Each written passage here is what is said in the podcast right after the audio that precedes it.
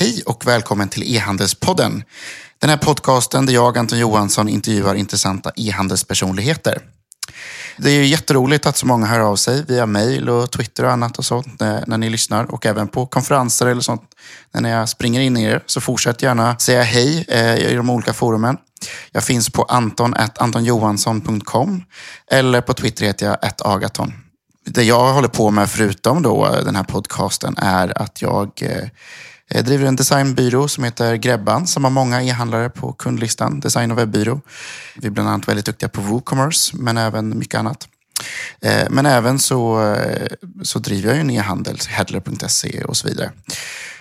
Och är rådgivare till många andra och sitter i några styrelser. Anledningen till att jag säger det här är för att jag, för att jag har fått frågan fem gånger nu senaste månaden om jag gör det här på heltid, den här podcasten. Men det gör jag absolut inte. Det här är ju mitt lilla sidoprojekt. Idag har jag intervjuat eh, Mat.se. En jättespännande intervju både om eh, eh, hur man hanterar mat, hur man bygger ett sånt här spännande bolag som försöker ta sig in på en av de absolut största marknaderna, men också kanske svåraste.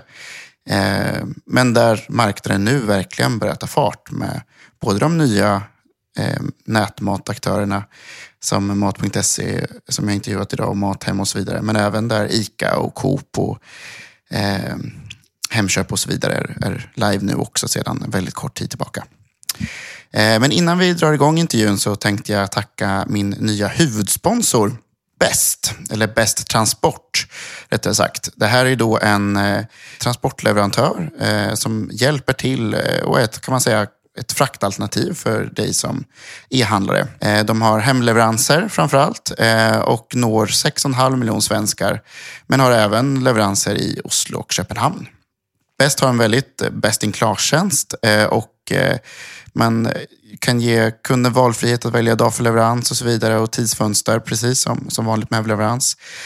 Full spårbarhet i realtid och alla leveranser är också klimatkompenserade till 100 procent.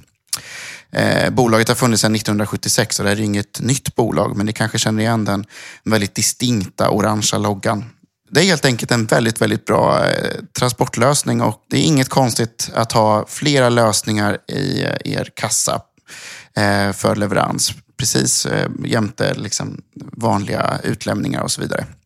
Så gå in på besttransport.se och eh, kolla in vad de har för lösningar. Och eh, vill ni testa deras tjänst så går det faktiskt att boka bara en, en körning också. Det är väldigt enkelt. Och självklart har de API och så vidare för om man ska implementera dem på riktigt. Så gå in på besttransport.se. Och nu kör vi igång intervjun. Hej och välkommen till e-handelspodden Måns. Tack så jättemycket. Ja, kul att vara här. Eh, du, eh, känns det bra? Ja, det känns bra. Lite ovant att sitta och prata in i en mikrofon, men eh, annars känns det bra. Du är ju vd på eh, Mat.se eller Mat.se Holding eller vad ni kallar det. Ja. Det beror på vilket sammanhang ja, kanske. Precis. Ehm, men innan, innan vi pratar om det, kan du inte förklara din bakgrund? Jo, ja, absolut. Eh, jag kom in i den här världen genom att jag har varit verksam 16 år i Santa Maria. Och var med en resa där, där vi växte från... Eh, när jag kom in omsatte ungefär 200 miljoner. Och sen var det en resa upp till 4,5 miljarder där vi blev ledande inom mexikanskt. Så det var en spännande resa. Eh, men då, då var jag över en sväng i England och eh, tog hand om ett bolag som vi köpte där 2007 till 2010. Och det var där jag, då det började komma igång riktigt rejält med handel och mat i England. Och de stora kedjorna, inklusive då Ocado, som bara håller på med det här, som nu är den största ensamma, som bara håller på med onlinehandel. Eh, växte fram då under den perioden väldigt starkt. Och man märkte att det här fungerar ju väl. Och sen när man kom tillbaks till Sverige så, så, så saknar man det här. Så det är min lilla bakgrund. Sen mm. är jag en göteborgare och bor här med tre barn och en fru och en Eh, höns och hästar och hundar. Lite över landet alltså? Ja, ja, eh, familjen vill bo på landet och jag vill bo inne i stan. Så att eh, det är någon kompromiss. och vi sitter här på ert kontor också i, utanför Göteborg mm. också. Jag är lite osäker på hur långt utanför Göteborg jag är. Men det är lite mer industrikänsla här än vad Ja, men det är inte långt borta. Nej. Det, är, några kilometer ifrån. Ja, jag somnade till lite på.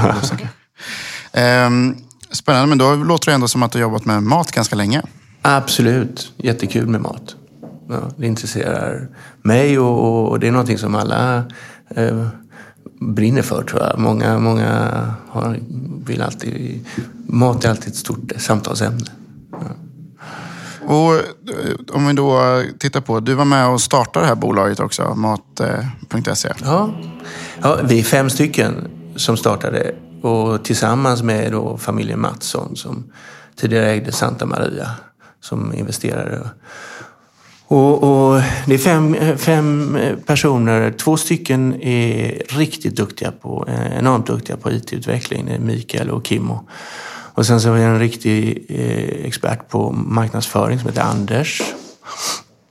Och en eh, rackare på eh, logistik och materialflöde som heter Christian. Eh, och, och, vi satt och diskuterade vad vi skulle göra i framtiden och hade massa roliga idéer. Men då kom vi alltid in på det här med mat på nätet och liksom tyckte att men det här är ju spännande. Eh, och det var framför allt av två anledningar. Det ena är att vi märkte när man handlade mat på nätet så märkte man att man, man eh, handlade på ett mycket bättre sätt. Man sitter hemma och är mätplanerande. Du vet vad du har i kylskåp och skafferi och så vidare. Så du, du, du handlar smartare och, och, slänger då mindre mat än om du springer runt och får impulsinköp i butik och inte vet vad du har i kylskåpet och så vidare. Eh, och sen så såg vi det också att flödet, när man har en, en ett lager som vi har och, och levererar ut mat ifrån eh, och inte har eh, kunderna springande i lagret så, så behöver du inte fylla upp hyllor eh, för att det ska se snyggt ut. Eh, utan vi kan ju ha rätt mängd varor i lagret. Och många varor kan vi köpa direkt till den dagen vi ska leverera det. Så tar du frukt och grönt, kött, bröd och, och fisk och färdig mat. Och så, så, så, köper vi det på natten och det plockas upp till oss och levereras på morgonen. Och sen plockar vi ihop det och ut med det och sen finns det inte någonting kvar. Så det blir inte färskare till kund. Och vi har inget svinn. Eh, våra leverantörer, brödleverantörer och så vidare har inte heller något svinn. Och det här märkte, såg vi också att den här typen av flöde blir ju bra mycket hållbarare än en butik. Så när vi, vi, vi sorterar ut en del varor som vi måste köpa i, i eh, vissa mängder. Och, och, och, det kan vara yoghurtar eller eh, charkdelen eller liknande. Kyckling, färskkyckling är en svår produkt som liksom har få dagar kvar och vi måste skicka ut den när det har minst fem dagar kvar. Eh, så att eh, det sorterar vi ut och det blir ungefär en halv procent och det skickar vi till Stadsmissionen som då äter upp allting. Så hela det flödet är ju uh, inget slängs egentligen. Till skillnad från butiker. Och sen den här transporten ut gör att när vi kör saker och ting eh, kollektivt så eh, Eh, har vi eh, en, en, kortare körsträcka än om folk åker och handlar själva. Det är många studier som har gjorts på detta. Så hela det flödet blir hållbarare och det tyckte vi var fascinerande. Och den andra delen är ju det här med när du handlar på nätet och sitter framför skärmen så kan du få otroligt mycket hjälp. Eh, allt från att liksom, du har dina listor till dina favoriter som du har handlat tidigare, så snabbt att handla. Till eh, bara knappa in en, en, en, på en knapp så har hela butiken ekologisk om du är intresserad av det. Eh, och det där är ju bara fantasin som drar gränserna för hur man kan liksom, hjälpa kunderna att handla bättre utifrån vad de tycker. Vi gör nu, räknar nu fram en lista på historiken och när vi tog fram den listan så, så, så var det ganska roligt. Och då var det en, en, han, Mikael som utvecklade den här. Han ringde mig på kvällen och sa ja, nu har jag tittat på det. Du har precis handlat och vad jag kan se så har du glömt hushållspapper. Så gick jag in i skåpet och tittade och visst var det slut. För man har ju en cyklicitet i sitt handlande av väldigt många varor. Och även säsong på varor och så vidare. Så att det går att ta fram i princip vad, vad, vad kunderna... Så vår vision på något sätt nu är ju att vi, du ska inte behöva handla utan vi, vi levererar när, det, eh, när vi vet att det är dags för dig att, att få få din mat och den mat du, vi tror du vill ha med rätt recept och allting. Så snart kan man i princip, eh, behöver man knappt ens trycka köp. Exakt, exakt. Du bara får ett sms att nu kommer det. Ja. Ja. Det, är någon, det är väl en vision vi har. Vi ser att vi vill hjälpa kunden att handla bättre och smartare. Och det var de här två delarna, dels hållbarhetsdelen och dels då den här eh, hjälpen att handla bättre. Som på något sätt tyckte att ja, men det här måste vi ju göra, det måste vi ge oss in i. Och, och det tyckte vi alla fem var spännande. Och, och, och, även då familjen Mattsson tyckte att men det här, vi hade från Santa Maria håll tittat på det här flödet tidigare och tyckte att det var intressant. Så att eh, de tyckte att men det här, här ger vi oss in så, så, så, så, så kom vi igång. Mm.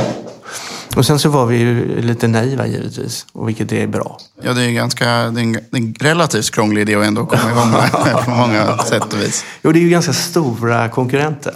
Vi har ju ICA på 50 procent av marknaden. Ett stor beteendeförändring att gå ja, emot också. Ja, jätte, jätteförändring. Eh, så visst var det det. Och jag tror att jag, jag träffade en, en dam som startade ett bolag som heter Coffee Republic i England innan Starbucks och alla kaffekedjor kom igång. Och hon, hon var jurist, hade varit över i USA och sett de här kaffeflödena, eh, kaféerna och tyckte det var jättetrevligt. Eh, det ska jag starta i England. Eh, och då säger ju alla till dem som var i branschen, men du förstår inte, vi dricker te här i England, det går inte. och, och, hon var som sa, hon var clueless, hon visste inte att det inte gick. Och, och då gick det. Mm. Ja, så hon gjorde saker och, och utvecklade det. Så hon fick snabbt hundra stycken kaféer. Och sen började de här riktigt stora kedjorna också utveckla detta och nu är det en, en stor, stor bransch. Och jag tror att det, det, det, var väl det som på något sätt gjorde att vi startade. Vi, vi kunde en del, mycket inom mycket specifika områden, men var inga butiks personer. Och, och, vilket har varit en glädje i detta. För vi visste inte att det inte gick och då gick det. Det är en väldigt eh, spännande utgångspunkt. Jag tror, jag tror det finns mycket fördelar i det också. Ja. Att man så att säga, ens naivitet som entreprenör finns en stark fördel. Ja, ja men det är så. Det finns ju, eh, om man lyssnar på, på många forskare och annat så ser man ju det att det, det är få företag som kan revolutionera sig själva. Mm. Och sina processer som de är inne i. Har du ett butiksflöde och jobbar med det, då är det jättesvårt att gå emot det och, och hitta på någonting som är, är negativ, ger negativ påverkan på det som du är jättebra på och driver. Mm. Så det är svårt att revolutionera eh, sig själv. Så ska du riktigt vara disruptive så, så är det svårt att göra det från ett befintligt flöde. Men, eh, men eh, det är ändå roligt att gå tillbaka då. Det är ju, när, vilket år startade ni? Eh, vi körde igång 2011 på hösten bildade vi bolaget i november och sen utvecklade vi alla system själva. Allt från, från block och distribution till då frontend, butiken så att säga. Byggde upp kontakter med leverantörer och fick igång ett flöde och hittade då lagret i Göteborg. Och sen började vi testa leveranser under juli 2012. Eh, och sen i augusti så körde vi igång. Just det. Ja. Och då började vi leverera ut. Men det är ändå roligt att gå tillbaka lite i historien då. Hur... Um vad var ni mest naiva om på förhand? Ja. Vad trodde ni var, vad, vad, insåg ni, vad var de största problemen insåg ni sen ja, ni väl kom, alltså där vi var riktigt naiva men på något sätt har varit vår, vår uh, räddning, eller räddning ska jag inte säga, men där vi verkligen har visat att modellen kommer att fungera. Det är ju det här med, med materialflödet. Att eh, kunna köpa mycket varor över Eh, Eh, direkt på natten till nästa dag. Så vi inte har något lager och har en riktigt fräscha varor och inte har något svinn på det flödet. Och där var ju många som sa, men det där går inte. Så vår butiker köper vi in på mot prognos. Vi har, eh, vi har frukt och grönt liggandes och så plockar vi från det. Och, och blir det gammalt så plockar vi ut det. Det, det. det går inte att hantera. Och då fick vi med oss några leverantörer som tyckte att det här var spännande. Och det är ju mm, tack vare dem också givetvis. Och, och som, som det här har visat att det, det går. Och eh, det, det gör ju att det blir en helt annan eh, en typ av flöde som gör att vi kan vara extremt flexibla. Vi behöver ju i mångt och mycket en bild och ett pris. Sen kan vi leverera. Så vi har fått mer och mer av den typen av varor. Vi har även faktiskt nu kontorsmaterial på det sättet och vi har en hel del zoo-produkter på det sättet som vi inte har lager på men som kommer på morgonen. Det är ju en fantastisk eh, on-demand. Eh, precis. Det måste vara, ta ner lagrisken något enormt. Ja, ja, precis. Och vi kan ha ett väldigt brett sortiment utan att skapa några kostnader och risk för inkurans. Och, mm. och så. Eh, och där tror jag det var väl den största naiviteten som, som på något sätt ändå har gjort, visat att det, det fungerar. Mm. Ja. Jag tänker ändå, om jag börjar så här i, min, i mitt huvud nu. Hur, borde det inte varit väldigt mycket utmaningar med så här, själva logistik ut till kund också. Jo. Eh, där måste kännas Oj. som, eh, bara den här grejen med, ja, dels måste man ha de här bilarna som ja, ska åka ut. Sen ska de klara av viss kyla och kanske ja. eller så här. Och så dessutom när de väl har kommit fram till kund så kanske de ska hoppa ur bilen, parkera och, ja. och så ska man stå mitt på en gata och gå upp i någon trappuppgång. det måste vara en viss det har varit det är, en, det är givetvis en utmaning. Eh, vad vi, eh, dels i början när vi plockade och byggde hela systemet själva så var det ju, vi visste ju inte egentligen hur det skulle gå till. Och det är ju fortfarande så, så som vi gör idag kommer vi inte göra imorgon. Eh, så det utvecklas ju hela tiden och det är väl vår andra lycka att vi liksom hela tiden utvecklar våra egna system i detta. Eh, men eh, jag, jag, under den perioden så slet vi ju, det blir ju så, en uppstart. Vi, körde igång tre på morgonen och slutade elva på kvällen och sprang här och försökte eh, lära oss att utveckla systemet samtidigt som vi då säkerställde att leveranserna var hundraprocentiga. För vår idé är ju liksom, det du köper, exakt det ska du få. Inte ha några ersättningsvaror. Det är också en sån här grej som vi, vi sa från början. Vi ska inte hålla på och eh, eh säga, plocka någon annan varumärke Eh, bara för att något annat är slut. Utan vi, vi har koll på vårt lager och kan vi inte leverera det så, så är, det, är det tillfälligt slut. Då får du välja något annat i butik själv. Och, och det där var ju en utmaning givetvis. Att få alla saldon och allting 100% rätt. Och var, det, var det något fel, ja men då får vi ju eh, fick vi åka ut och köpa det i någon butik här i närheten. Eh, och, och, och i början så, så det kunde vara svårt för bäst före-datum och sånt vi var ju, hade våra krav på besvärdatum och det var, kunde vara så jättesvårt att hitta. men, men eh, det var en utmaning i början att få det här hundraprocentiga. Eh, den andra delen som du nämnde som var svår, det var ju det här med transporter. Vår, vår vision då var ju att nej, men vi, vi, det snurrar ju en massa bilar, eh, kylbilar på dagarna. De kan vi använda på eftermiddag kväll. Den mm, typen av transport transportupplägg eh, och den typen av chaufförer som, som kör eh, mellan A till B är inte riktigt samma upplägg som vi har när man liksom har en serviceenhet och ska eh, ha en, vår kontakt med kund. Och så, så vi märkte ganska snart att det där inte eh, riktigt håller. Så vi var tvungna att, att, ändra. Så nu har vi startat upp vårt eget transportbolag. Gjorde det efter ett år. Började vi jobba på att få igång ett, ett eget transportbolag som heter Cold Cargo som då kör åt oss. Men för att då inte bilarna ska stå, även börja leverera tjänster till andra. När då på dagtid när vi inte har de större volymerna. Utan vi har, det mesta är ju på, på eftermiddag kväll. Just det. Så det, det, lösningen blev helt enkelt att ni till slut fick starta ett eget transportbolag? Precis, precis. För det är ju kontakten med kunden. Det är liksom leveransen, den sista milen där är jätteviktig. Att det finns en bra dialog. Och, ja. Det är ju kunder som liksom ringer och skickar in och tackar så jättemycket för trevlig leverans från chaufförerna. Och, och, och vi har ju haft missar där också givetvis, där liksom chaufförer inte har skött sig och då kan ju kunderna sluta handla bara för, på grund av att en, någon, någon leverans inte har, har varit hundraprocentig. Så det där är jätte, jätteviktigt.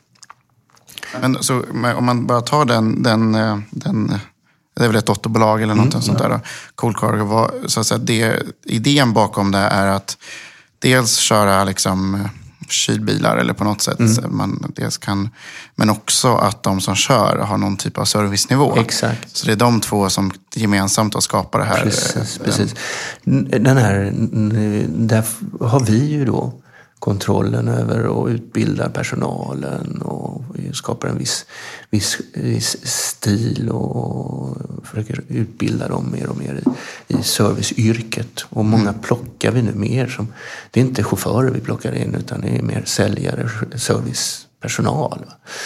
Uh, och, och, och, det där behövde vi styra själva märkte vi. Och, och, det märker vi nu är någonting som externa eh, kunder då till K-Cargo uppskattar. För det är en helt annan servicekänsla hos mm. den personalen. Så vi, vi, får en hel del uppdrag som, som körs, vill ha den här typen av service. Och, och idag så körs allt via K-Cargo? Eh, inte hundraprocentigt. Ibland på pikar så behöver vi ta in extra. Men eh, nästan hundra procent gör vi via Cargo. Mm.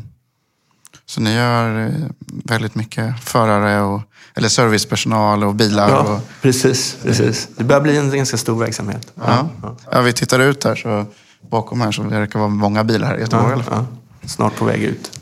Exakt. Ja, precis. Det är ju förmiddag än så länge. Eh, men och, visst, i, eh, i det här liksom, mat.se Eh, bolaget, eller man ska säga, den är, ni har ju även så att säga, några andra sidoverksamheter som, som mer handlar om inspiration och, ja, och annat sånt. Ja. Vad, vad, kan du berätta om dem? Ja, vi, vi jobbar ju med Koka ihop media. Där finns Koka ihop och, och Spisa, två receptsajter.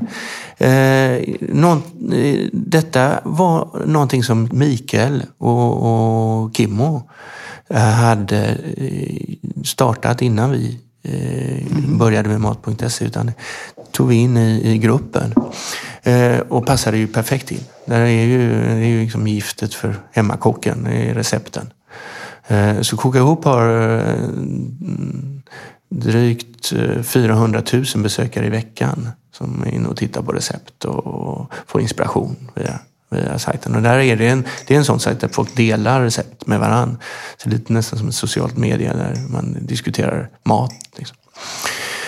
Och, och sen har vi spisa.nu som är mer en kockskapad receptsajt som är lite mer strukturer. Allting har med, med professionella bilder och så vidare.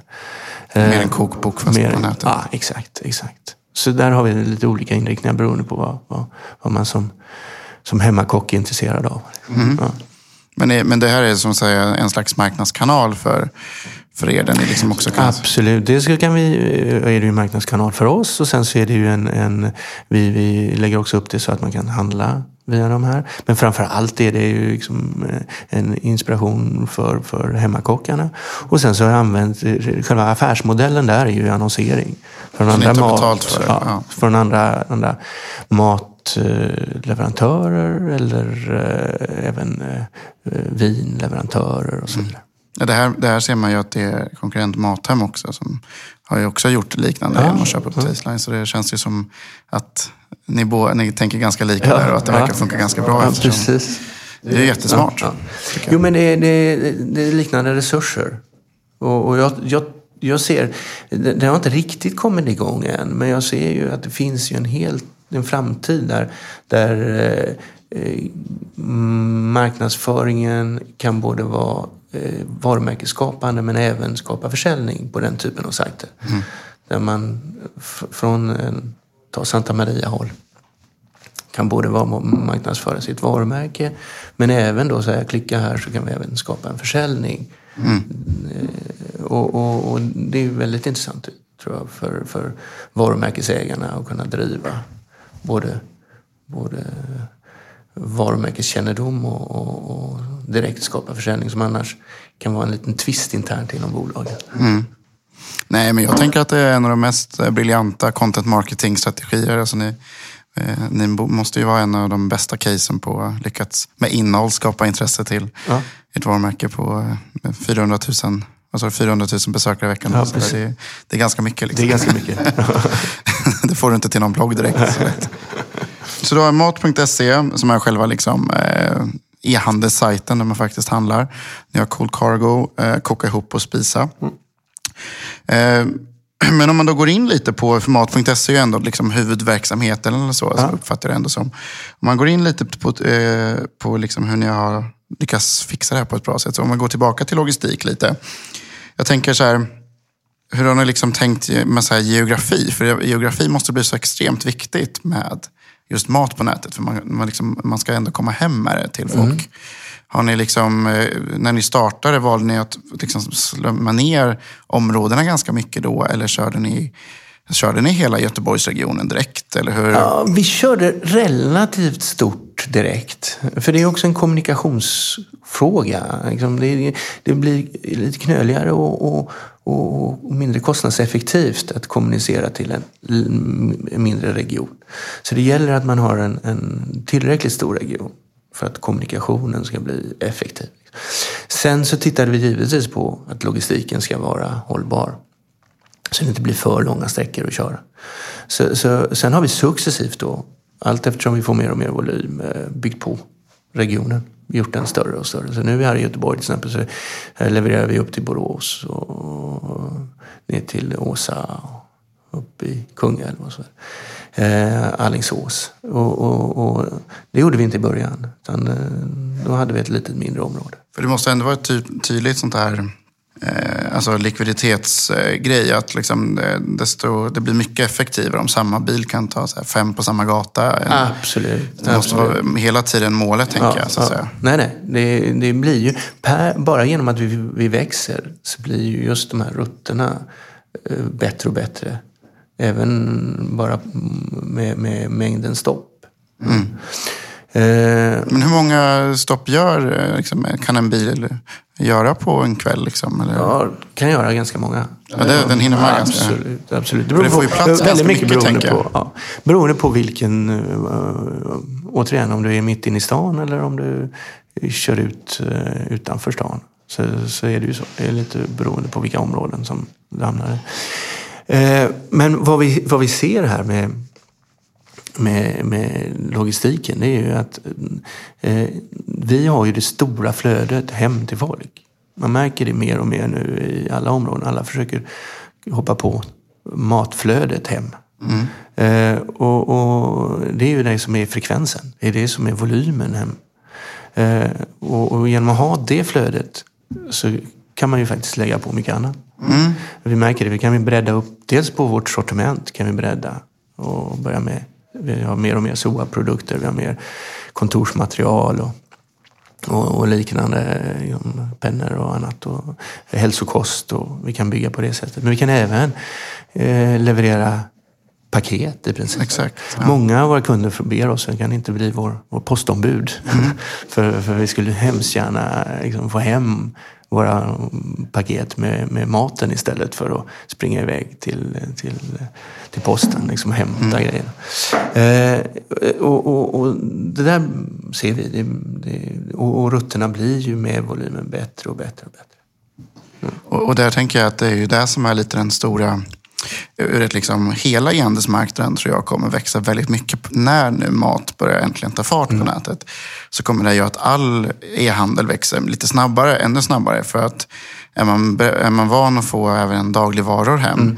så kan man handla, e-handla mycket oftare så att säga. Nu är det fortfarande relativt sällanköpsvaror som ändå mm. är stora på nätet. Och då är ju, medan är man van att få hem grejer hela tiden, då kan man handla mycket fler varor mm. på nätet.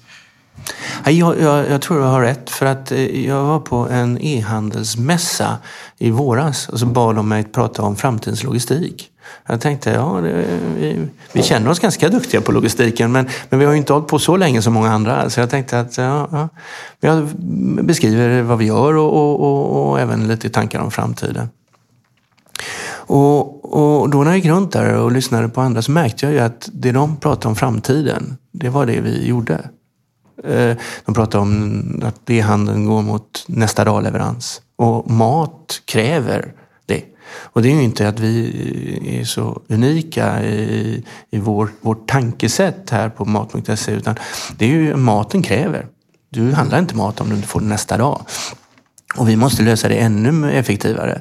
Vi måste ha, ha eh, eh, snabbare och snabbare leveranser. Så nu har vi även samma dag. Och det var också det man pratade om. Där, ja, nu går det mot samma dag. Och vi hade samma dag. Och en del levererar då till, till bakluckan på Volvobilen. Och det är ju också någonting som vi gör.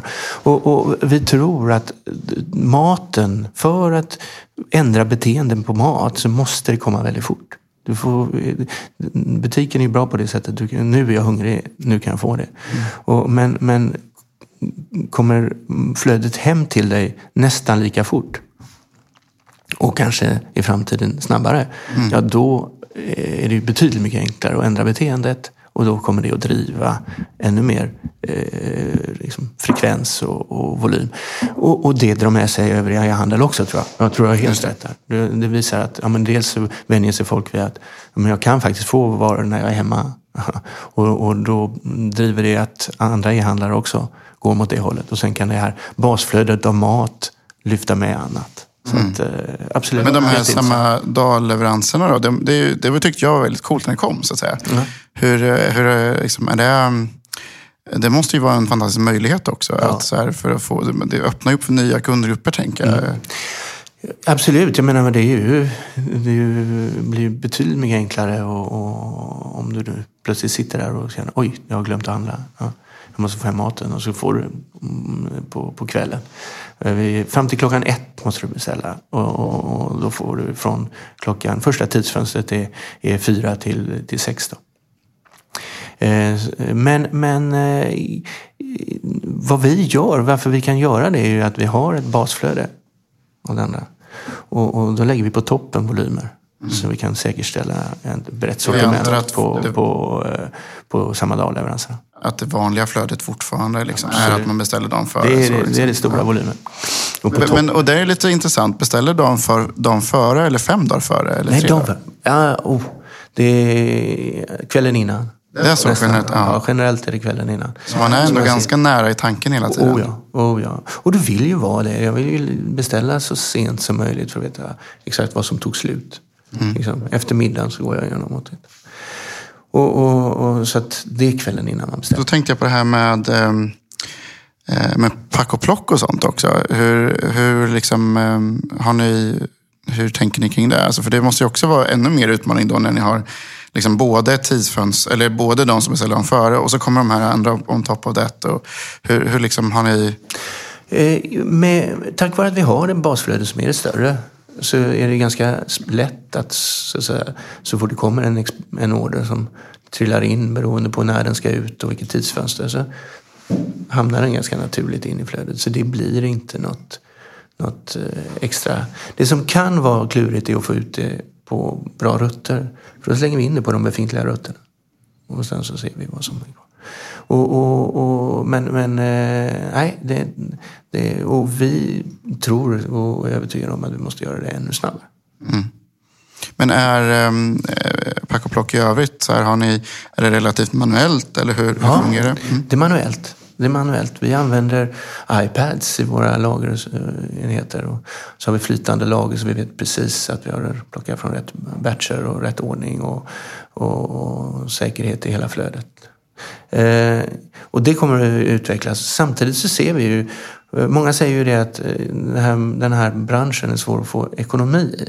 Det är ju det som man har sagt. Ja, mm. men när vi startade 2012 så, så var det ju, alla sa, nej men det här är inte framtiden, det är för knöligt, sa våra eh, de stora kedjorna och eh, Andra sa det bara för de rika och vi sa det, men vi har priser i nivå med Kvantum så, och du får det hem. Så det är inte alls bara för de rika.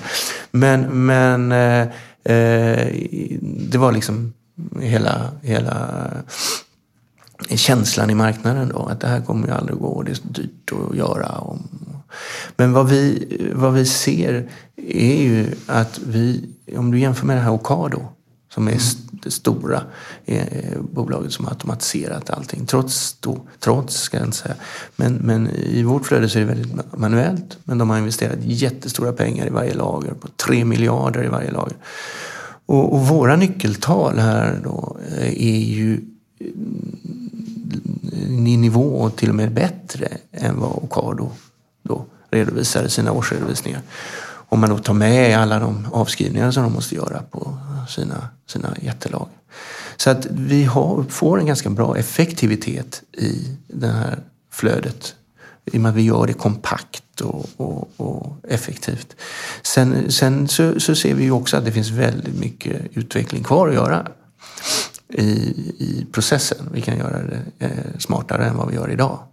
Så, så som vi gör idag kommer vi inte göra i framtiden. Och sen tror vi också att eh, den här eh, eh automatiseringen som kommer i, i all industri blir ju billigare och billigare och smartare och smartare. Och den utvecklingen går ju väldigt fort. Mm. Så där tror vi också att givetvis i framtiden kommer det att bli en, en, vissa delar av flödet som kommer att automatiseras och, och, och, och öka effektiviteten ytterligare.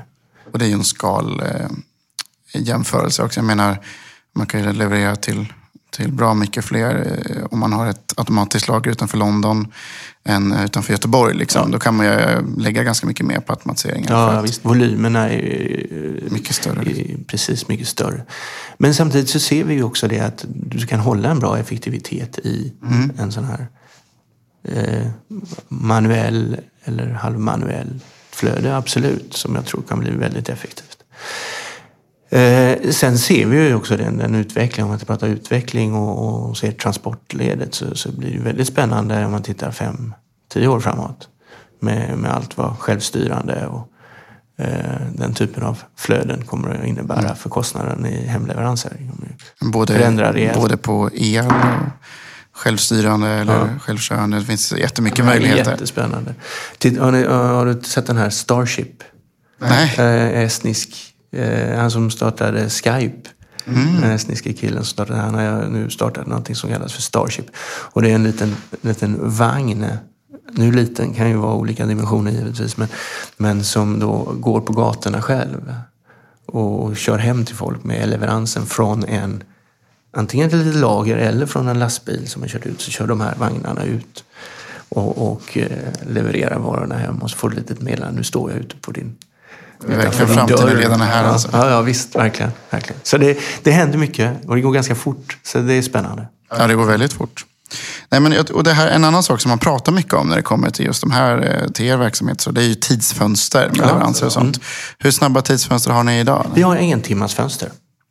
Är det alltid eller lite olika? Ja, vi har en timmas fönster om man beställer nästa dag. Och sen då samma dag så har vi två timmar.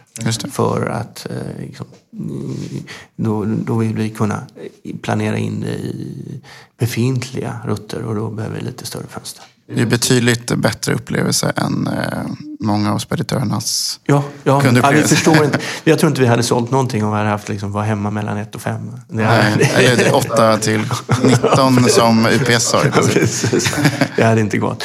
Men, men eh, och, och, och, sen så gör vi så också att vi skickar ut ett meddelande. Så har du beställt mellan eh, tre och fyra så skickar vi ut ett meddelande och säger nu har vi planerat din, din leverans. Den kommer mellan, eh, du har beställt 3 till 4, vi uppskattar den till 3.35. Och så kan du följa bilen när den närmar sig. Eh, så har vi varit lite långsamma eller lite tidigare så kan du se innanför fönstret att ja, nu ska jag, nu börjar den närma sig. Och på det sättet så kan du vara ifrån hemmet och ändå följa bilen och se att nu är varorna på gång in, nu måste jag springa hem. Eller gå och duscha eller så vidare. Så du har ändå den flexibiliteten ytterligare. Trots att du har valt ett tidsfönster så har du ändå, du, du får ännu mer information allt den där grejen älskar jag verkligen. Det var, så här, den, det var en av de mest eh, wow-upplevelserna när jag testade Mat.se första gången. Det var just den här följa i princip föraren ända upp till porten. Liksom. Eh, för det blev sån eh, eh bra upplevelse av det. Okay. Liksom. För, och lite samma upplevelse som man, som man får när man testar Uber och kan se liksom, ja. bilen vara på väg. Ja. Och så ser du den komma liksom, på, på din karta på riktigt. Eh, medan liksom, gamla taxibolag och många andra speditörer, man får, liksom, man får ingen upplevelse förrän de står och knackar. Och knackar på dörren, ja. man sitter man och är stressad hela ja.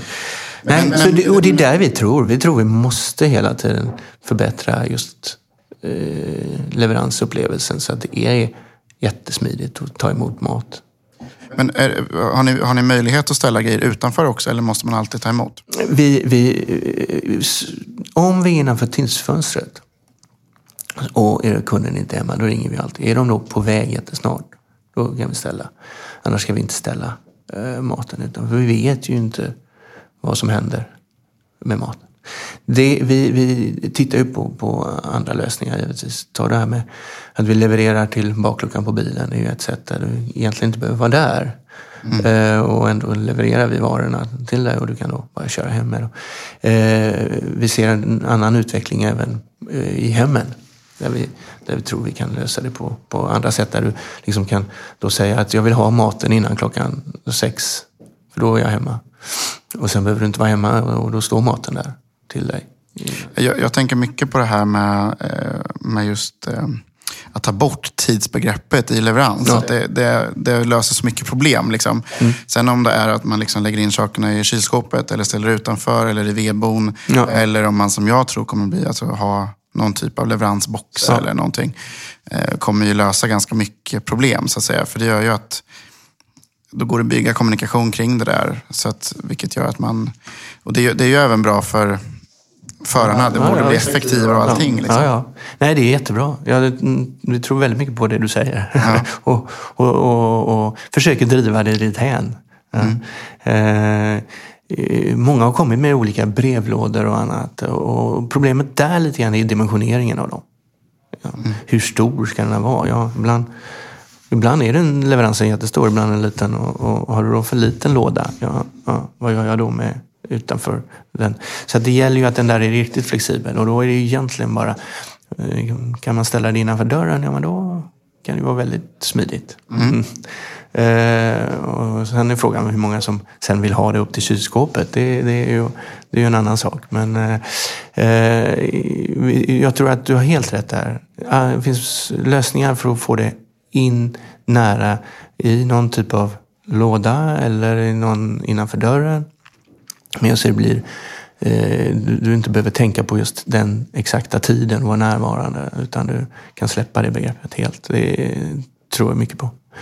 Eh, ser man den som har vuxit fram det här med hämta eh, och click and collect så, så, så, följer vi ju det för att se vad tror vi kommer hända där. Och, och, och I England så är det 95 procent som väljer att eh, få hem varorna av kunderna och 15 procent som väljer click and collect. Så det är liksom 10 procent som använder både och. Och då är det så att då är priset på hämta lägre än hemleverans. Så är det samma pris, ja, då ser vi att då vill ju folk ha det hem. Mm. Ja det är åka och hämta, det, det är ytterligare ett moment. Där. Ja, precis. För jag tror ju att det anledningen till att man inte vill ha det hem idag är ju för att man har ett, alltså ett liv där det kanske inte fungerar med tidsbegreppen just. Exakt. Men tar man bort det, då finns det ingen anledning till att inte få det Nej. hem. Så att säga. Nej. Så det känns ju verkligen som att man, eh, när man pratar om de här grejerna, mm. att man vill ha click and collect ute på stan eller så här, Det känns som att det är verkligen en en just nu, men kanske inte i framtiden grej. Så i, i, i alla fall. Jo, vi, vi tror ju på just liknande det du säger. Att blir det click and collect, ja men då är det i så fall väldigt nära ditt hem. Att du liksom verkligen bara går förbi trappuppgången och där finns mm. en station. För hela huset. Och du hämtar dina grejer. Uh, så där finns uh, den här click and collect lösningen eller hämta lösningen. Eh, men, men kan man få det eh, hem så, så är det ju alltid en fördel. Mm. Och då till vilken tid som helst är det perfekt. Mm. Men ni har ju fått mycket uppmärksamhet för den här Volvo In-Car Delivery grejen. Ja. Jag har sett så här någon intervju, eller, ja. alltså världens PR-grej kring det. Och så ja. eh, dels måste det varit jättebra PR för er. Liksom, som... Absolut. Nej, men det, är en, det, är en, det är en bra tjänst, absolut. Är, du, du, du... Förklara den på en minut. Typ. En minut. Eh, du beställer eh, mat på mat.se och eh, säger till att eh, jag vill ha den till min bil och min bil kommer stå ungefär här.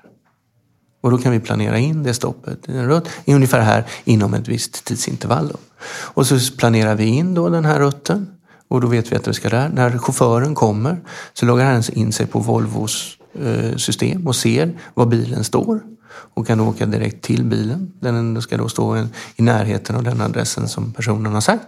Och sen slår en kod och då öppnas bakluckan och då ställer vi in matvarorna i eh, eh påsar. Eh, kylvarorna och frysvarorna har vi speciella påsar för som är, kallas för iFood bag som håller kylan väldigt bra och då har vi kylmedia i dem. Så då, liksom, kylkedjan hålls bra.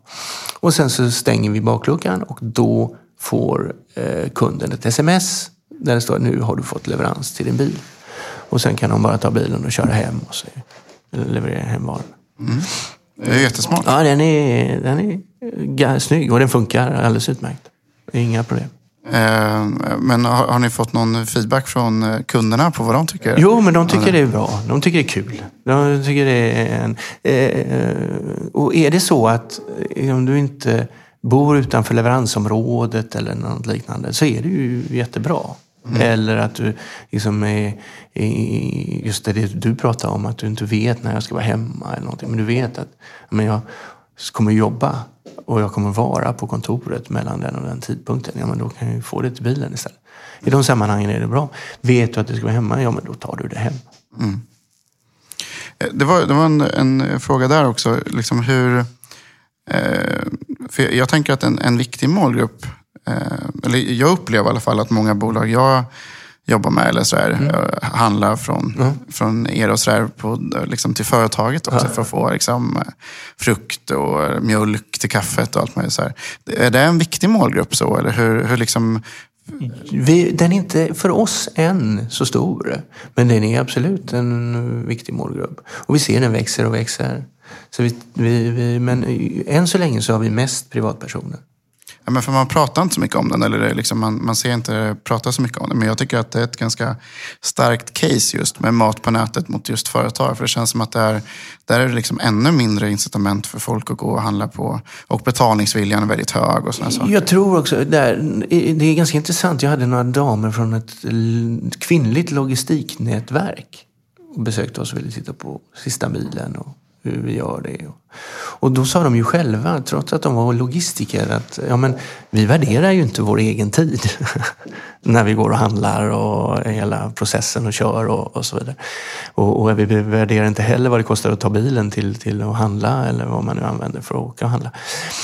Eh, eh, men inom företagsvärlden, då värderar du din timme. Att, ja, men det tog min timme att gå och handla. Så att där värderas det på ett helt annat sätt. Och plötsligt blir det jätteintressant.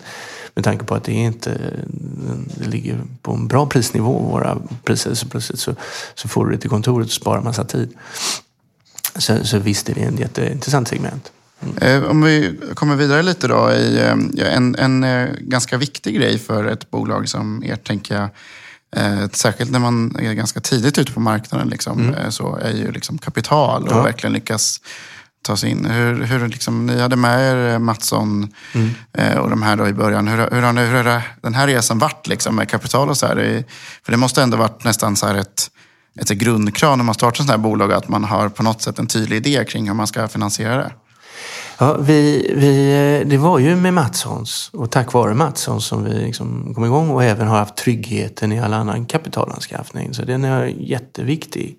Att man har starka och långsiktiga ägare i en sån här verksamhet. Eh, och, och, vad som hände var just det att vi, vi såg att vi, vi testade. Vi trodde på detta och körde igång. Och efter drygt ungefär i början på, på 2013, augusti körde vi igång 2012 och februari 2013 så märkte vi att nyckeltalen började hamna där vi trodde att de skulle kunna göra. Då kände vi att ja, det här kommer att funka. Och, och, och, det var då eh, vi, vi såg, började titta på och fundera på hur går vi vidare med eh, ytterligare kapitalanskaffning. Då. Och, och, och hur ska vi få en bredare bas för att sen kunna ytterligare eh, eh, driva den här verksamheten framåt. Och det var då vi, vi eh, tog in kapital från en, en, större grupp, men också långsiktiga eh, investerare, men lovade då att ändå placera oss på börsen. Så det gick att handla och där också se att vi hade hela börsen som, som möjlig kapitalanskaffning långsiktigt.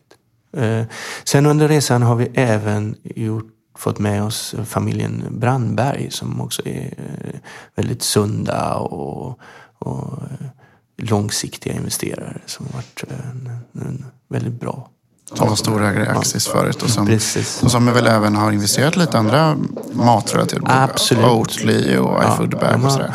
de har fokus på, på mat, matvärlden och hälsa. Hur var det att gå in på börsen då? Eh, jo, eh, den eh, har, upplever vi, varit eh, både positiv och, och, och till viss del eh, i vissa områden lite jobbig. Eh, att eh, rent informativt eh, så, så anser vi att vi måste ändå ha som koll på siffror och, och verksamheten. Så att tillhandahålla informationen till börsen har varit, eh, tycker vi, inte någon, någon, så, så betyngande. Däremot så, så just när vi som, så vi sitter här och nu så blir det ju lite svårt. Viss information har vi lämnat till marknaden och viss information har vi inte lämnat till marknaden. Så, så ja, man kan plötsligt inte prata om allt. Även om det är, liksom, är intressant och, och, och, och, kan vara eh, väl så viktigt i vissa sammanhang. Eh, men, men eh, på det sättet eh, så, så eh, har ju att befinna sig på börsen varit eh, en, en, en, en, bra resa. Eh, och, och, vi ser också att det, det blir liksom inga vi har en bestämt regelverk för att ta in kapital. Vi finns på börsen, alla har samma regelverk. Vi har inte massa aktieägaravtal och annat inblandat. På det sättet är det ju också positivt.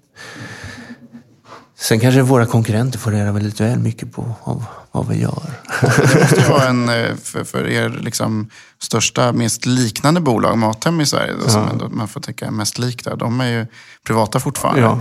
Så det, de måste ju ha ett informationsövertag lite grann. De vet ju vad vi gör. Samtidigt så är det ju så. Man gör ju så bra man kan och utvecklar affären hela tiden. Så att, eh, vi tror inte att den den informationen vi ger ut ger så mycket mer information och kunskap till dem. Nej, men, och sen tänker jag att det kan finnas andra fördelar. Men jag menar, kan, man kan väl att eh, mindre, alltså vanliga privatpersoner också kan faktiskt både vara kunder och aktieägare. Absolut. kan ju skapa en lojalitet och så att säga. Eh, det är ju en typ av marknadsföringskanal också mm. att faktiskt vara en, på en publik marknad. Det är det. Det är, det. Det, blir, det är helt sant. Det, vi får ju en helt en annan mm, eh, mängd eh, artiklar på grund av att eh, även den finansiella pressen är intresserad av att titta på oss. Men känner, känner du liksom att det är just, just det är alltid spännande sådär, men hur, hur känns det som att, som att liksom blir det problem eh, rent internt sådär med att man inte får sprida vissa siffror till anställda och sådana saker? Eller vad finns det för regelverk som vi som inte har, no, men det, har det, det, det, är inte bara externt med det, utan det är väl internt att man inte även, sprida vad som helst? Även internt och, och, även med, med leverantörer och, och så som, som ju måste ha en viss typ av information för att kunna agera rätt, men då har mer information så de blir insider och så vidare. Så det blir en, ett annat regelverk, det blir det. Och, ähm, men, men har du något, äh, något tips då, om du bara av erfarenhet till andra entreprenörer? Ska, ska man inte vara så rädd för att äh, notera sig eller ska man, äh, ska man liksom hålla sig utanför Eh, tills man verkligen är trygg med situationen? Eller har du någon, något sånt? Mm, nej, jag kan inte. Det är nog väldigt eh, situationsanpassat tror jag. Liksom. Jag, jag tror inte man ska vara, man behöver inte vara rädd. Nej. nej. Um, men om man tittar då på hur, hur, um, hur det går för er, bara lite liksom, ja. historiskt. Så, så ni, jag tror ni omsatte en bit över 200 miljoner förra året. Ja, nästan ja. exakt 200. Ja. ja. Och, ehm, och ni gjorde någonstans ja, 60 miljoner någonting i förlust liksom, mm. på, mm. på årsbasis på förra året. Det är ändå en intressant eh, diskussion i det här kring vad, liksom, vad man, eh, hur ser den här marknaden ut? Och inte bara ert, ert case, utan Mathem och andra är ju liksom lite samma situation. Man växer väldigt snabbt. Ni har ju gått väldigt snabbt upp till en väldigt hög volym. Eh, men just lönsamhetsdiskussionen, var, var liksom vart, vart ser du den här marknaden ta vägen just på, i den diskussionen? Men jag tycker man hör hela tiden kommentarer eh, på stan liksom om att ja, det blir så himla svårt att skapa lönsamhet på den här marknaden. Ja. Men vad är så att säga, om du inte bara tar er utan liksom generellt, så vad, hur, hur eh, ska man... Ja, men vi kan lite grann utgå ifrån oss givetvis mm. generellt. Mm. Eh, när vad vi ser är ju eh, att de nyckeltal som jag nämnde eh, i vårt flöde hamnar rätt. Va? Det vi har gått ut med är ju att, att eh, i Göteborg så har vi då en lagerblock och hela, hela lagerkostnaden Eh, på ungefär 10 procent av omsättningen. Och, och, distributionen, alltså leveransen ut, ligger på ungefär samma nivå. Eh, och då är det på en ganska låg, eh, relativt sett låg omsättning på 180 miljoner. Det är som en kvantumbutik ungefär.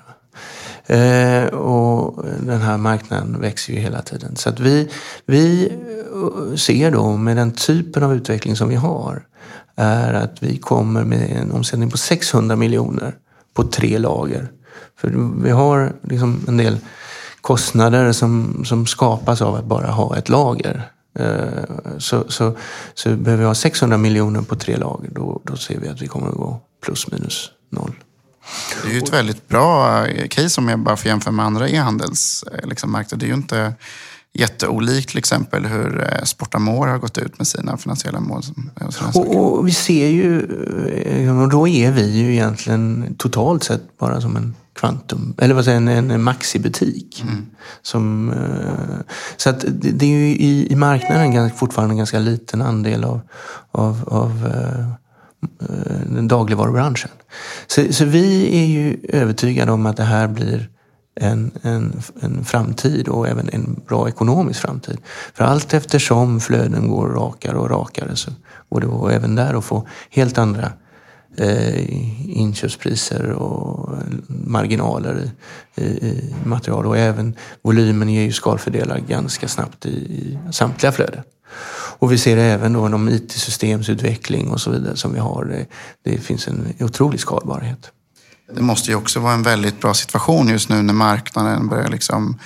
Eh, jag såg i e-barometern, det var något så här i något kvartal sen så var det så 38 procent mm. tillväxt för mat, mm. lösplockmat på nätet. Det är ju en fantastisk liksom, tillväxt. Mm. Så det måste ju verkligen vara en... Eh, eh, kännas som att liksom, marknaden öppnar sig också, vilket gör att eh, det, det gör ju också att det blir lättare så att säga. Absolut. Att kunderna blir mer mottagliga för budskapen med marknadsföring och sådana saker. Mm. Eh, så är det, man vänjer sig och, och sen sprider det sig. Mycket, många av våra kunder får vi ju genom att folk pratar med varandra. Mm. Och säger, ja men det här funkar. Ja, men då, då ska jag också testa. För det, det är ju den, vår, vår utmaning, det är att få folk att och, och prova tillräckligt många gånger. Liksom, köra en, två gånger så de märker att det här, det här kommer in i ett mönster. Så man inte glömmer bort det. Liksom. För sen när man väl har handlat några gånger, ja men då, då fortsätter man. Mm. Men och, eh, när man just eh, pratar just om det här med att konvertera intressenter. Då, men hur, hur marknadsför ni er? Liksom, vad är era största... Vi, vi testar ju allt för att se vad som kom, fungerar och i vilken fas, beroende på vilken fas vi är. Eh, alltså, vi, gammal media tv fortfarande bra för att bara få skapa kännedom att vi finns. Mat.se. Kommer vi till ett nytt område som Malmö eller när vi startar upp Stockholm och så vidare. Då är det eh, TV, TV upplever vi som en bra medie. Eh, sen använder vi stortavlor och, och direktreklam. Men i och med att vi är i den digitala världen så blir det ju väldigt mycket digitalt givetvis. Koka ihop bland annat. Mm. Mm. Att, jag kommer eh, verkligen ihåg när ni lanserade med stortavlor liksom, ja. i Göteborg. Så det var mm. verkligen en sån här, ni verkligen dominerade Göteborgs eh, ja. utomhus. Ja, precis. Ja. Men den, då körde vi bara utomhus och ingen tv. Eh, och, och, det funkade bra. Det var, vi har vår färg och vi har eh, mat.se, vilket blir ganska tydligt. vad det, vad vi, vad det är vi sysslar med. Så att mm. Eh, och, och, nej, och då, uh, uh, vi har använt lite olika, olika typer av kommunikation. Där. Vi hade allt från gör slut med Stig, frågetecken. Mm. För att liksom, Stig fick symbolisera butiken. Mm. Ja. och vi har haft Åk hem, handla hos oss utanför butikerna. Eh, så, så, så, att det har varit en, en, rolig resa att testa och se vad är det som fungerar. Och vi börjar så smått. Alltså det är fortfarande som med alla, med allt. Man provar och testa och hitta, hitta bättre och bättre vägar hela tiden. Men, men det är Skåne, eh, Göteborg, Västsverige och Stockholm som ni mm. kör i just nu. Mm. Och, eh, men som sagt, nu, det, blir liksom, det blir ganska naturligt att man till att börja med utökar till exempel Göteborg ja, till Borås. Ja. snarare än öppnar upp Precis. Umeå. Liksom, ja, men, eh, men det är fortfarande det är lite roligt just det här att ni är, så, att ni är från Göteborg och maten från Stockholm. Så att liksom, ni har fått starka positioner i varsin stad. Verkligen så. Nej. Och, och, och, maten fanns ju faktiskt här långt innan vi startade. Men vi har fått en stark position här och eh, Mathem hade ju sedan länge en stark position i Stockholm. Men eh, utvecklingen av branschen är ju spännande. Liksom. Det, det, är viktigt med konkurrens, tycker vi. Det är alltid det är ju det svåra här att få. Här håller vi på att revolutionera, eller evolutionera en bransch. Och, och, och, och då hjälper konkurrens. Dels blir det en tävlan, så vi försöker vara bättre på alla möjliga håll. Och sen eh, så, så, är det också en kommunikationsfråga. Tar du Santa Maria när vi gick in i en marknad eh, ute i Europa och vi inte hade konkurrens så var det jättejobbigt. Vi var tvungna att skapa trovärdigheten själva och så vidare för hela flödet. Och, och då är det bra med, med konkurrens. Så vi eh, ser även nu när ICA och, och eh, Axel, Axfood nu eh, drar igång och Coop har ju haft redan sedan 2006 egentligen. Mm. Eh, så ser vi ju det givetvis med en viss oro, eh, men också med något positivt för att det är också en trovärdighet till branschen. De börjar nu se att men det här är framtiden.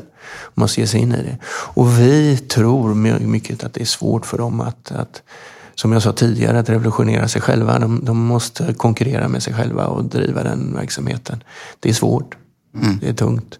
Och, och, det blir ju mycket väldigt lätt också att man då börjar i den änden när man, när man har franchisetagare. Liksom. Mm. Att man börjar med att ha liksom, click and collect snarare ja. än utlev- alltså hemleverans och sådär också. Vilket gör att man kanske börjar i andra änden. Ja, och den eh, hemleveransen blir ju svårt att göra ifrån en butik. Eh, för vi har ju en stor, eh, många bilar, vi kan skapa rutter som är smarta och så vidare. Ska du ha en, en, en, en effektivt ruttplanering utifrån en butik, det kräver ganska stora volymer för att det ska bli riktigt eh, effektivt. Du ska kunna komma ner i, i leveransfönster som en, en timme utan att det kostar för mycket. Ja, det är ju, men men det är som, jag tror verkligen, det känns verkligen som att i år, det är år som alla aktörer verkligen har kommit ut på marknaden äntligen. Ja. De har ju pratat om det i väldigt många år. ja. Eh, så det känns ju, det, det är det jag upplever också med liksom, snacket på stan, men även i e-barometern och sånt här, att det verkligen, det känns som att marknaden har så här, någon, någon slags propp har släppt? Eller ja, någon slags ja, det, kan man säga, det kan man säga, absolut. Det kan jag hålla med om. Alla, alla, alla aktörer är nu med. Du har hem med, med köp och du har Willys på den Axfood-sidan. Du har Coop och Ica. Uh, Bergendahl kör ju än så länge sina kassar mm. och kör ju inte någonting som är, är, är som en, en plocklösning. Men det är ändå intressant så just med de här, det är lite olika matkoncept på nätet. Just det mm. lösplock som ni mm. framförallt kör då. Även om ni liksom också har att man färdiga, ja, sådär. Um, man kan ju ha det här click and collect-varianten, mm. man ska säga, som lösplockflaskor.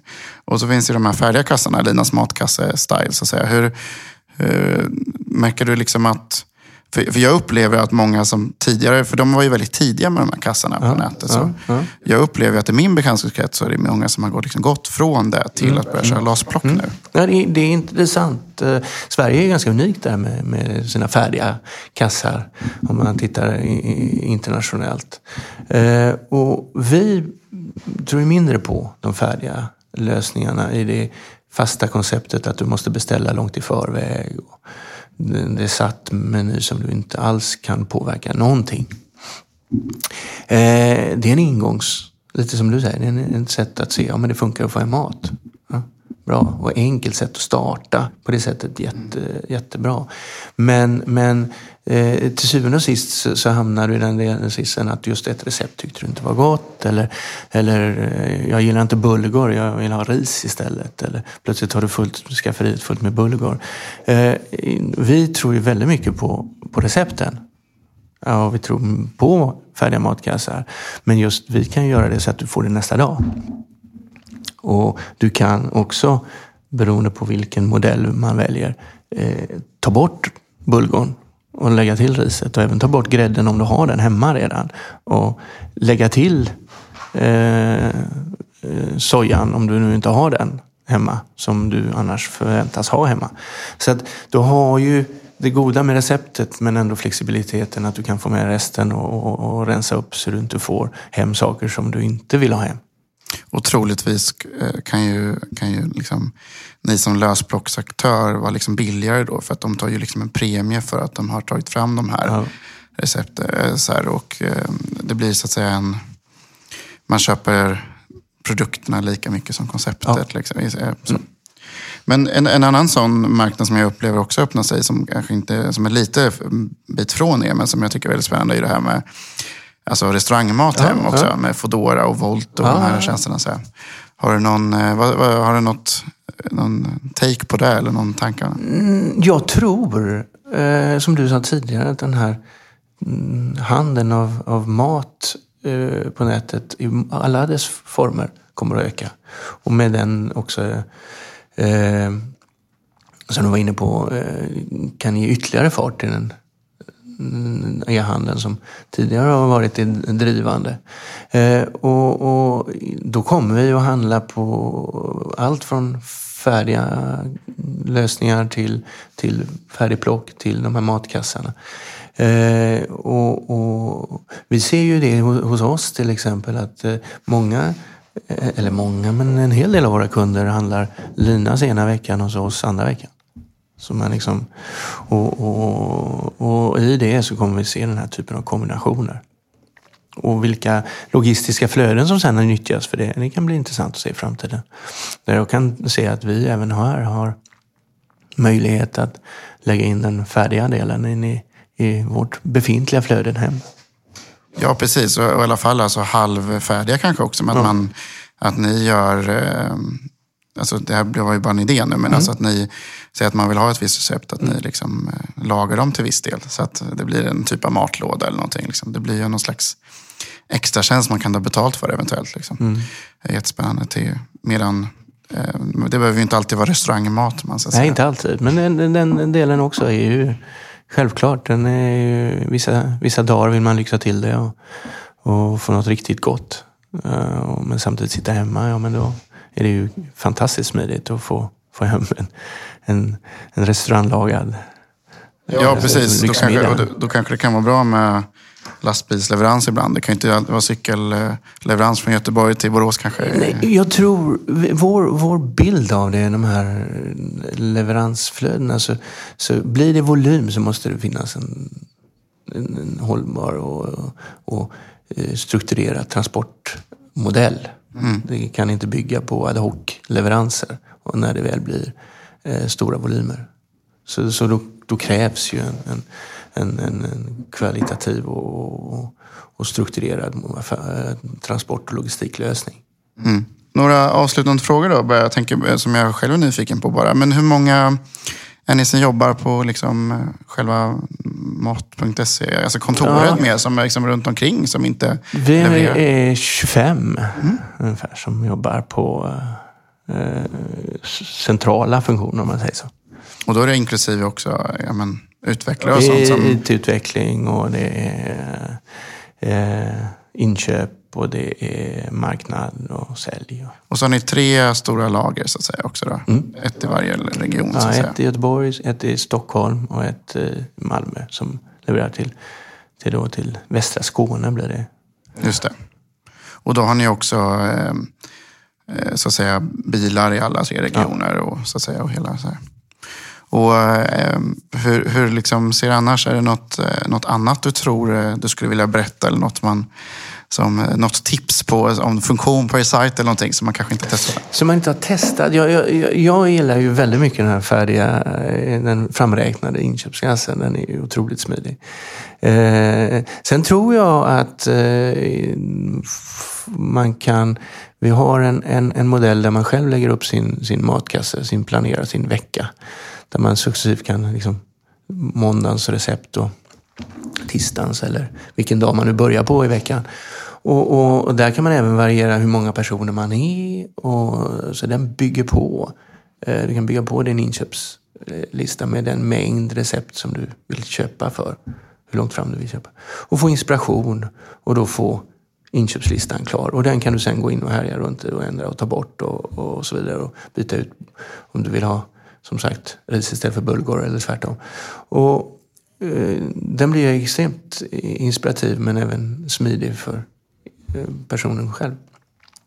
Eh, den gör faktiskt också så att när du har lagt in två recept och så kan man trycka på föreslå och då räknar den fram vad, vilket recept som, mm, vilka recept rättare sagt som då kan passa och laga för att nyttja. Om du säger har köpt ägg så har du köpt ett sexpack ägg. Ja, men då finns det några ägg kvar, ja, men då räknar den ut så att du ska förbruka de varor som du har i matkassen eh, så, så effektivt som möjligt.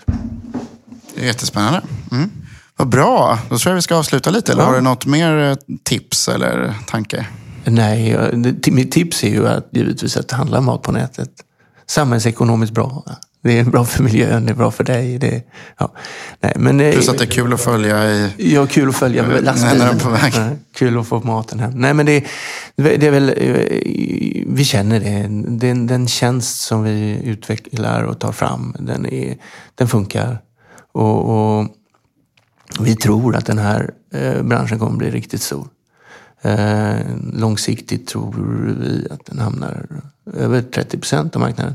Sen är det på lång sikt. Hur snabbt det här går, det är jättesvårt att, att säga. Men eh, det fungerar och det är smidigt. Så att eh, det, är helt klart en, en framtidsmarknad.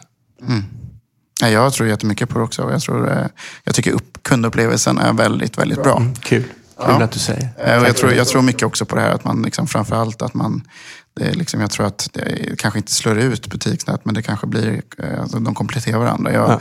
jag ser på mitt beteende, jag orkar inte bära hem, jag som inte har bil heller, jag köper, tar Perfekt. inte hem några, några liksom basvaror då, utan då tar man det via Matnät. Medan kanske liksom, när man ska köpa ost till fredagskvällen och så köper man det på vägen hem då spontant. Ja, ja, då, kanske man eh, köper det liksom på en butik. Där. Men, så det, det är liksom, de kompletterar ju varandra ganska bra alla kanaler egentligen. Och det ser man ju om man ser utvecklingen i de länder som ligger före. Så är det precis det du säger. Du, vi ser också det nu ICA kommer fram med sina rapporter att närbutikerna ökar. Och, och nu är vi fortfarande en liten del av marknaden. Men just eh, tittar man på England så är, växer ju, all tillväxt kommer i online, eh, eh, lågpris och convenience. Och convenience då det är allt från närbutiken till ostspecialistbutiken till köttspecialisten och så vidare. Så det blir ju, precis som du säger, den, den typen av, av handling. Det, det, det går mot det hållet. Det är liksom saluhallarnas revival Eh, ja, precis. Vi hoppas på det. Ja, men jättetack för att du ville vara med här. Ja, tack så jättemycket. Kul att, snacka med dig. Tack för att ni har lyssnat på e-handelspodden. Och eh, glöm nu inte att höra av er till mig om ni har tips på någon att intervjua eller om ni har något annat att säga. Jag finns på anton.antonjohansson.com eh, eller på Twitter, at agaton. Vi har även ett Twitter och Facebook-konto och så vidare för e-handelspodden och Instagram-konto. Det är bara att följa e-handelspodden överallt. Eh, jag skulle också vilja tacka vår huvudsponsor eh, Best Bäst Transport som alltså har hemleverans och andra transportlösningar för e-handlare. Eh, och är jätteduktiga på detta och har väldigt bra både tekniska tjänster, enkla att implementera, men även som gillas av kunderna med bra leveransfönster och bra hemleverans.